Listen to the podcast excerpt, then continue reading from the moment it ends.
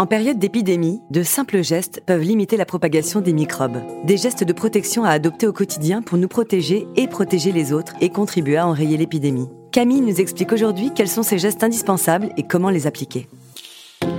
Bienvenue dans Ma Santé en Poche, le podcast d'UPSA qui répond à toutes vos questions santé du quotidien. Bonjour Camille. Bonjour Sandra, comment vas-tu ? Très bien, merci. Comme tu le sais, ces derniers temps, nous entendons beaucoup parler des fameux gestes barrières à respecter. Alors je pense qu'il est plus qu'important de faire un point sur les précautions à prendre en période d'épidémie, quelle qu'elle soit. Tout à fait. L'automne arrive et les températures froides aussi, et avec elles certains virus comme celui de la grippe ou de la gastro-entérite. C'est donc l'occasion de revoir ensemble ces fameux gestes de protection qu'il faut respecter dès qu'une épidémie débute. Et je le rappelle, ces gestes sont destinés à se protéger, mais aussi à protéger les autres si on est contaminé.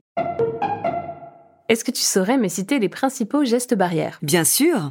Il faut se laver les mains, tousser ou éternuer dans son coude, utiliser un mouchoir à usage unique et le mettre immédiatement à la poubelle, porter un masque, éviter les contacts physiques. Exactement ! Commençons par le masque, puisque tu en parles. Il permet de stopper les gouttelettes qui pourraient transmettre le microbe, c'est-à-dire le virus ou la bactérie, et que nous émettons en parlant, en toussant ou en éternuant. Il sert donc déjà à protéger les autres. Nous consacrons d'ailleurs un épisode à l'utilisation du masque. En résumé, le masque doit couvrir le nez et la bouche qui sont des zones particulièrement à risque. Oui, et rappelons que le masque doit être stérile pour les masques chirurgicaux et sec et propre pour les masques en tissu. Et ceci pour protéger au maximum des virus et des bactéries. Mais on peut bien l'enlever de temps à autre, ce masque ? Oui, évidemment, mais il faut le manipuler avec précaution. Donc, quand vous enlevez votre masque, prenez-le par les élastiques autour des oreilles, puis rangez-le dans une poche plastique fermée, si c'est un masque réutilisable, sinon il vaut mieux le jeter et utiliser un nouveau masque jetable. Dans l'idéal, il faudrait laver le masque après chaque utilisation, si c'est un masque lavable, et dans ce cas, à 60 degrés. Un conseil, lorsqu'un virus est très présent et très contagieux, il vaut mieux avoir des stocks de masques jetables ou plusieurs masques lavables que l'on manipule avec précaution. Et avec des mains propres. Tout à fait. Le lavage des mains est l'un des gestes barrières essentiels pour limiter la transmission des virus. En effet,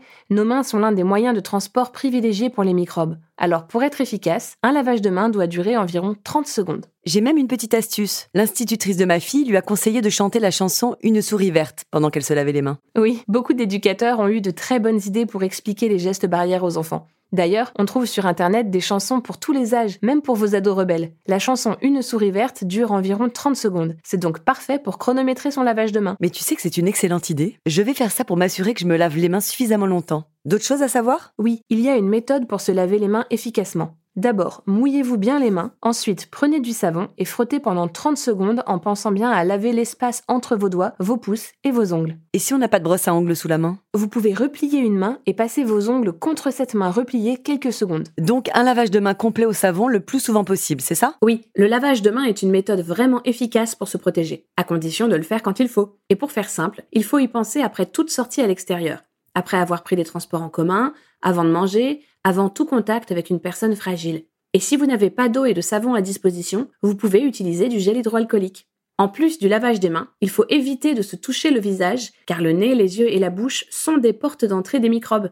Et comme tu le sais maintenant, nos mains sont un de leurs moyens de transport favoris. Figure-toi qu'on se touche le visage des milliers de fois dans la journée, pour se gratter, se frotter les yeux.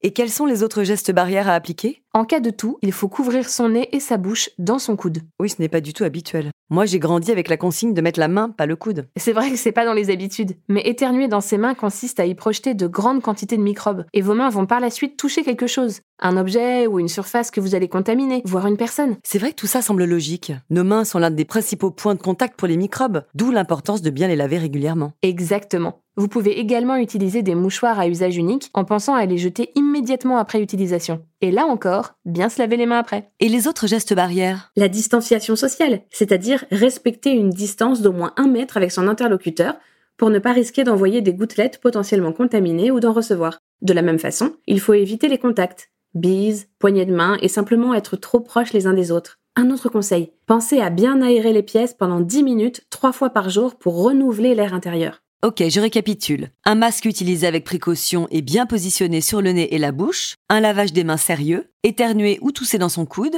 Utiliser des mouchoirs jetables. Aérer son intérieur et rester loin des autres. Il faut rappeler que ce n'est pas parce qu'on n'a aucun symptôme qu'on ne présente aucun risque pour les autres. On peut avoir le virus, mais être un porteur sain. Tout à fait. Les porteurs sains peuvent contaminer les autres. Et je rajoute, si on est contaminé ou si on présente des symptômes, de même si son entourage proche est contaminé, il faut rester chez soi afin de limiter au maximum la propagation du microbe. Tu as raison, personne n'a envie d'attraper la grippe de son collègue. On le rappelle, respectons tous ces gestes simples pour nous protéger, mais aussi protéger les autres. Merci pour toutes ces informations, Camille. De rien, Sandra. Et à bientôt pour de nouveaux conseils. Merci encore de nous avoir écoutés. N'hésitez pas à partager notre podcast, à le noter sur les applications. À bientôt pour un nouvel épisode de Ma Santé en Poche.